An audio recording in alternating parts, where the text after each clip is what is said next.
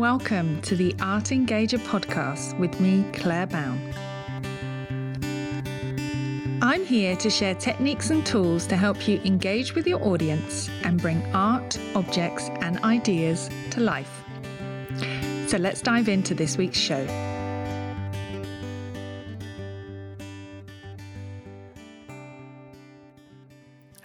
And welcome back to the Arts Engager podcast. I'm your host, Claire Bown of Thinking Museum, and this is episode 84. So, I have a guest for you today on the show. I'm really happy to be talking to Margaret Middleton about what inclusive language is and why it matters. But before that, as always, if you'd like to support the show, you can do so by treating me to a cup of tea on buymeacoffee.com forward slash Claire Bown. I'll also put a link in the show notes. Now, let me introduce my guest this week. Margaret Middleton is an American independent exhibit designer and museum consultant currently based in Belfast, Northern Ireland. With a degree in industrial design from the Rhode Island School of Design and over 15 years of experience in the museum field, they work at the intersection of design and social justice. In our chat today, Margaret and I talk about why the language we use and the words we choose matters. We discuss how certain words, phrases, and tenses can have a positive or negative effect on a group. Now, we know museums aim to be welcoming places, but the ways museums communicate can inadvertently exclude and alienate visitors. Likewise, when we're working as museum teachers, guides, and educators, the words we choose when we communicate can hide unconscious biases and assumptions, especially about subjects like family. So, 10 years ago, Margaret created a tool called the Family Inclusive Language Chart. And this chart helps us to choose words that avoid labeling and making assumptions about the identities and relationships between museum visitors. In today's episode, we explore ways that you might use this chart in the museum. We talk about ways that we can avoid using language that might alienate or make people feel excluded. We talk about why choosing the right words is just as important as avoiding the wrong ones. Margaret shares some advice for how we can be more intentional about the language we use and how we can train ourselves to not automatically default to words that may not be inclusive.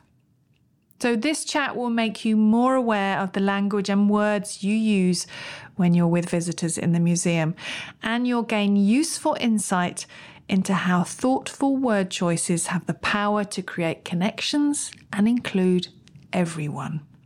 So, here it is. Enjoy. Hi, Margaret. Welcome to the Art Engager podcast. Hi, thanks for having me. So I'm delighted you can be here. Could you tell everyone listening where you are right now? I am joining you from my studio here in Belfast, Northern Ireland.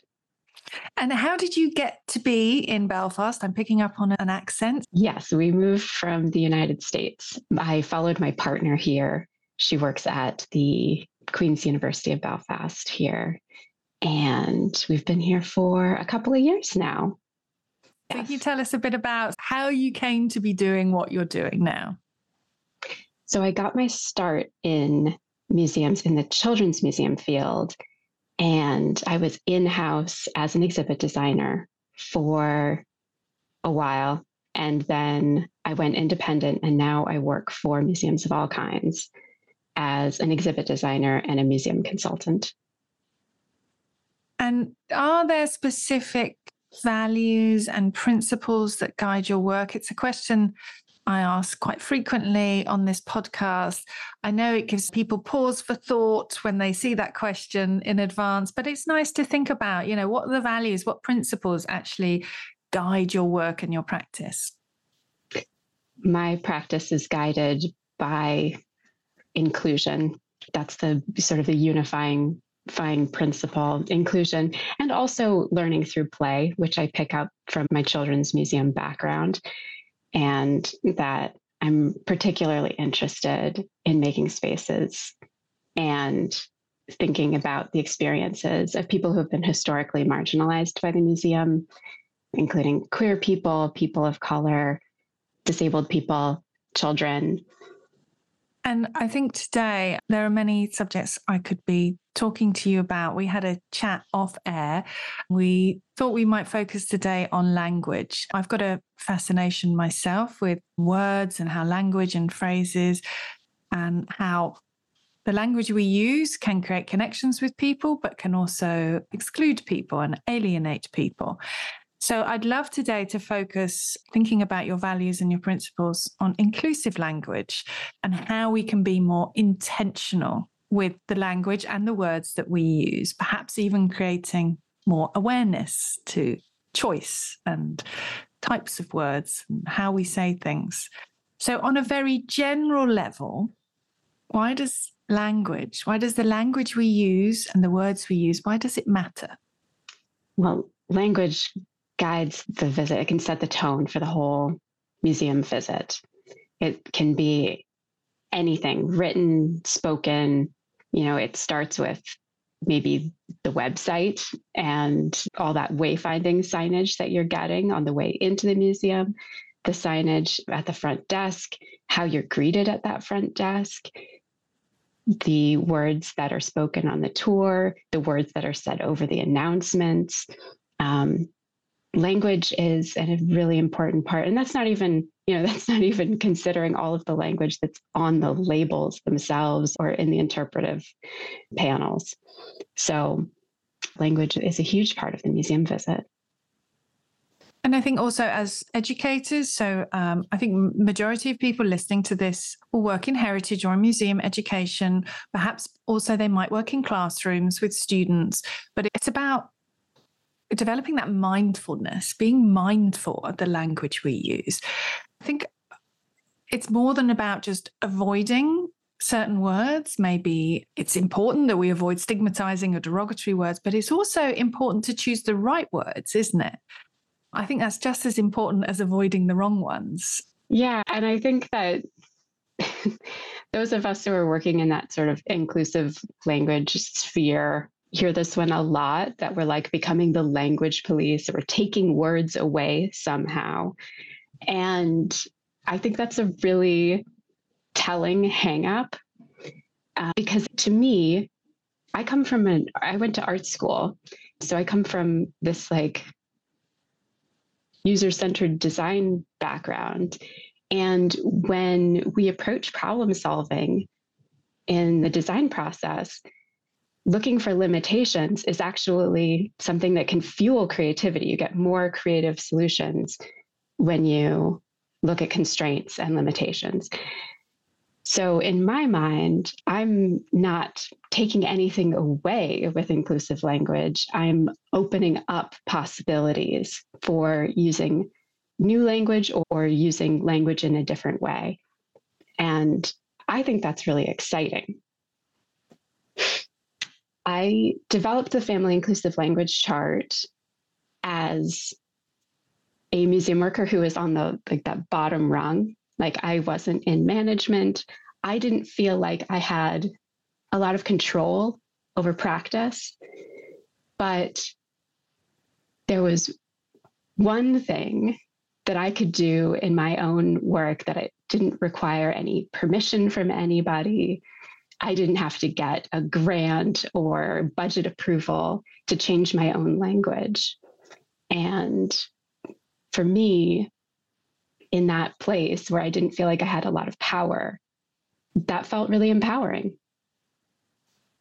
And you mentioned the family inclusive language chart there. I'd love to focus on that and perhaps you could talk us through what the chart is and how someone might use it. So, the Family Inclusive Language Chart is a tool that I developed almost 10 years ago now. Wow.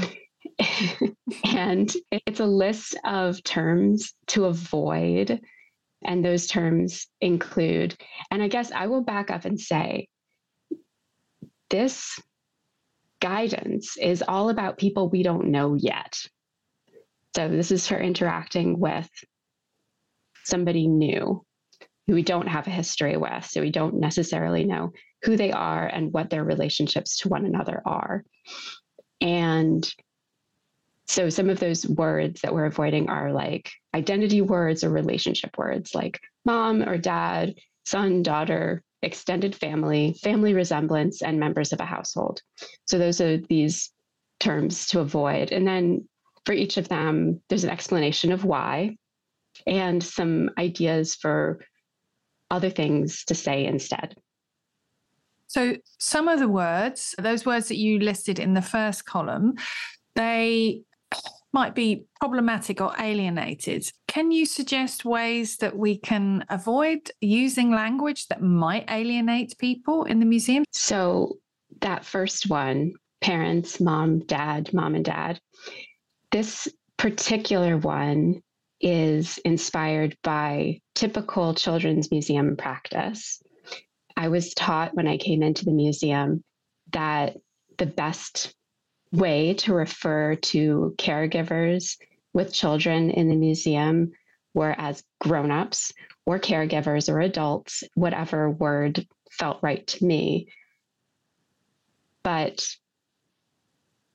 the idea here is that it's not accurate to all children, right? Like so and and the I think the the place where this becomes maybe the most crucial and this is part of the training that you'll often get in a children's museum if you're floor staff or or um, play guide you're going to hear like what's our protocol for reuniting a child and adult in the museum and when you're tr- approaching an unaccompanied child in the museum who may be in distress, it's not helpful to ask where their mom is because that may not be the person who they came to the museum with that day.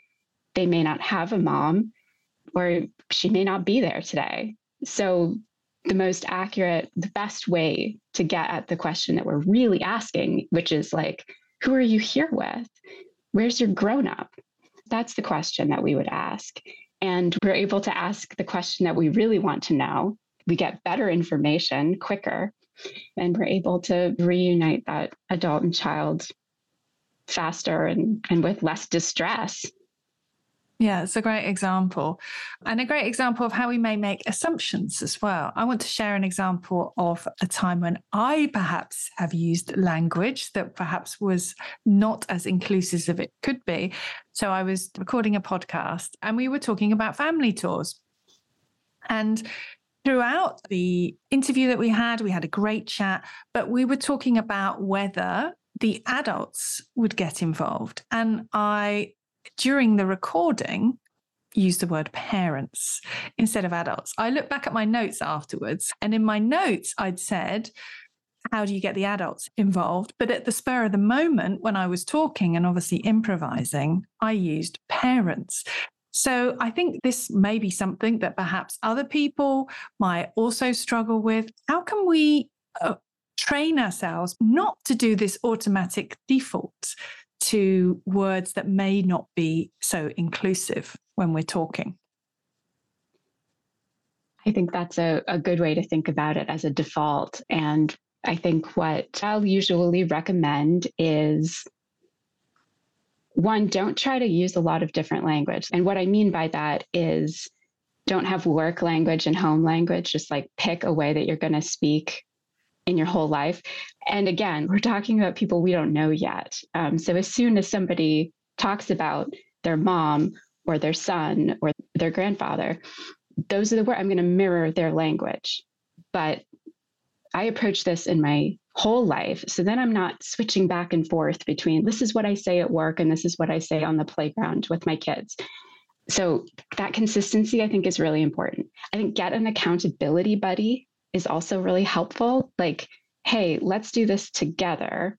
Every time you notice that I've made an assumption with my language, help me out, and I'll do the same with you. And if there are any words that you struggle with saying, I'm thinking of like, like maybe a lot of words in the LGBTQ acronym, for example, or even just the acronym. Um, there can be hangups around, you know, if these are not words that you're used to saying, I recommend that people say them in the mirror to themselves. And it's just a, a way to get comfortable. Let your mouth wrap around those words that you're not necessarily used to saying, and it'll get easier. Yeah, some great suggestions there. I think if we're talking about educators, quite often we may use some of those techniques to think about improving other areas of our practice as well. So we may think about um, I always advocate for people recording themselves, even if it's just an, an, audio recording of when they're working, because we assume we are working in a certain way, but are we really? Are we really asking all the questions we think we're asking? Are we really phrasing things the way we want to phrase them? So, recording can be a great way of actually holding up a mirror to your practice and thinking about, am I doing things the way I think that I'm doing them? So, thanks for those suggestions. Um, so, could you give another example, perhaps, from the chart and explain why this might be problematic in a museum visit? Well, the one that usually gets some laughs, but also that sense of recognition is the family resemblance piece. And so that one is about avoiding making assumptions about how people are related based on how they look. And so it kind of goes both ways. You may notice a family resemblance between people who you think are related where there isn't actually any resemblance. This happened to me as a nanny, actually. People would say that the kids in my care looked like me, which they didn't. but but you know, I think that we're conditioned to look for these similar features in people. And there are so many families where caregivers and children do not look alike and the idea that that they are not related can be really really frustrating for those families that they're not seen as a family because they do not share that family resemblance that we're sort of conditioned to look for. So my advice in that case is just keep all of those observations to yourself. One of the most important pieces of this language like i know sometimes when I'm talking about this, it sounds so nitty gritty. It sounds so fussy and small. But I know for myself, and there's actually some really interesting research about this, that when we change our language or we're really conscious of our language, it can change our perception. It changes what we can see. So, like, and I, I'll use an example from my life. You know, my partner and I have been mistaken for all manner of relationships when to us it is very clear that we are in a romantic relationship, that we are a couple. And so have like strangers will assume that we are sisters or I mean, we've had like mother son. It's like it runs the gamut. and like a lot of queer couples can relate to that. And in a lot of cases, it's funny. Um, but it gets old quick and it becomes a microaggression. So on a good day, we can laugh about it. But over time, it all adds up and you get this sense that you're invisible that people don't see you and that you're somehow less valid. I think that because I approach the world thinking I have this queer experience and I think of families as, you know, this really expansive thing, I think I have an ability to see families where other people may not see them, you know. I'm able to see other queer couples in the world um, where maybe they pass right by straight people and nobody notices. but I think that awareness is really what this the what, where the the language comes in. Yeah, I, I really like that idea of thinking about language and being very precise with our words and careful with our words as a starting point and a starting point to really make a difference. And when you think about language and words, it can have such a positive effect and it can really put in motion steps towards a more equi- equitable society. So we're we're talking about small steps that could have a massive difference. Uh, I'm sure you must hear all the time people saying, I wasn't even aware. I didn't even know that this language was exclusionary or or could be seen as offensive. And that reminds me a little bit of a conversation we had off air about the terms guys when people use guys when they greet people. And it, some of the comments on a post I read about this were people saying, We weren't even aware. I don't see it as a gendered term.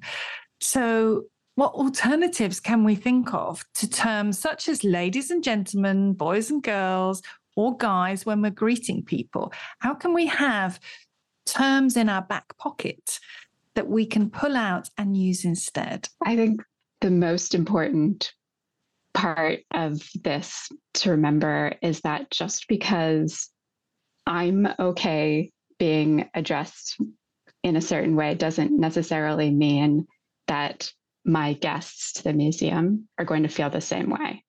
So, regardless of whether I think guys is inclusive or not, we know that a lot of people don't feel included by that term. So, we're just not going to use it. It's so easy. There's a million other ways to talk, right? So, one easy way is Hi, all. Hello, everyone. Welcome. Will everyone follow me? Right? Like there's there's a lot there, these are these are really simple. Nobody would even notice you were saying this. This wouldn't this would not come across as like particularly inclusive language. We talked about some fun ways to get people in the mood for their museum visit. I think it can be fun to say, you know, like, hey, art lovers, or, you know, art history explorers, or, or, you know, wherever you are, if you're like at the, the science museum, come along, scientists, let's learn some science together, right? Like, you can have fun with it.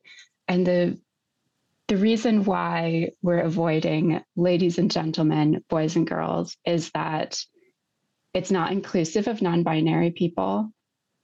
I personally, as a non binary person myself, am not included and ladies and gentlemen, boys and girls. That's not, none of those are for me. So there's something nice about making room for everybody and all genders in our language. Yeah, totally agree. I was thinking then about uh, language being so fluid and changing all the time, and people struggling to know which terms are in use right now. I had this discussion in a museum I was in uh, last week. And we were talking about certain artwork that deals with certain themes, and we wanted to know the most, most up to date terms. And luckily, we had a network. Well, I had a network I could rely on and ask for what is the most up to date terms that we can use. Um, but language does change, and it's important that we, as, particularly as educators or as museum professionals, we keep ourselves up to date and current with the words that we're using, and we're not um, perhaps sticking to the tried and tested phrases that we've used for a long time. I mean, I, I think that it's an, one thing to do is follow a lot of different people on social media and read articles, subscribe to the latest journals. I think, you know, Journal of Museum Education and Viewfinder are some of my favorites. And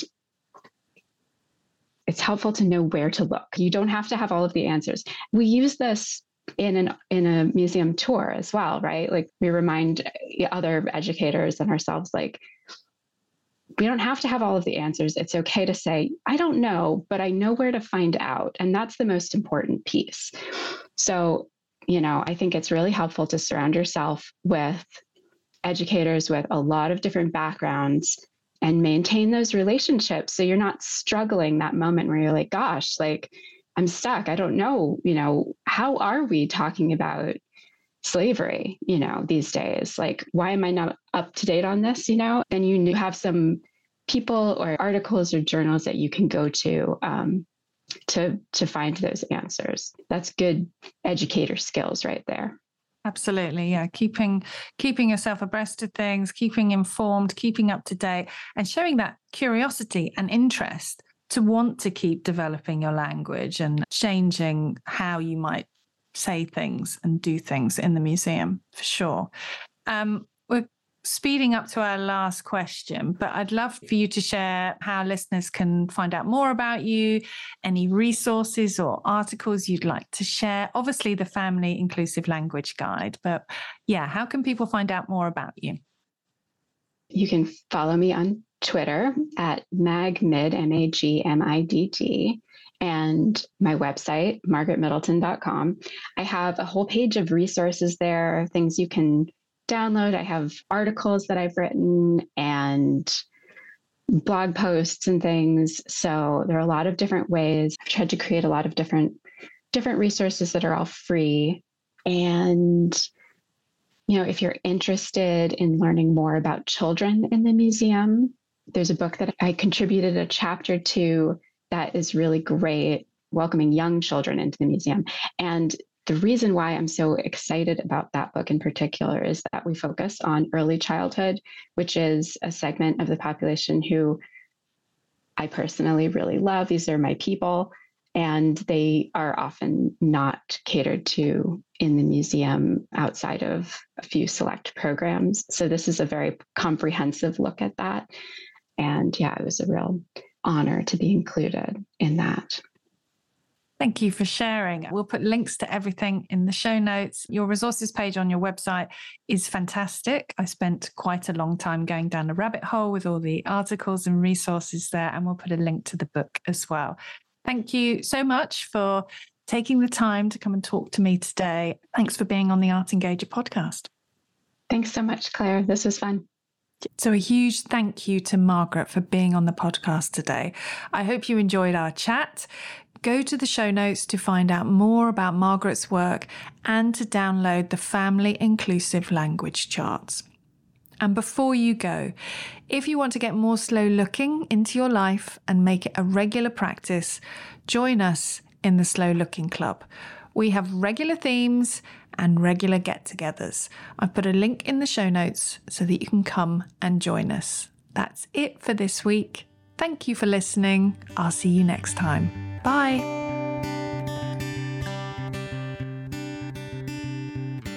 Thank you for listening to the Art Engager podcast with me, Claire Bown.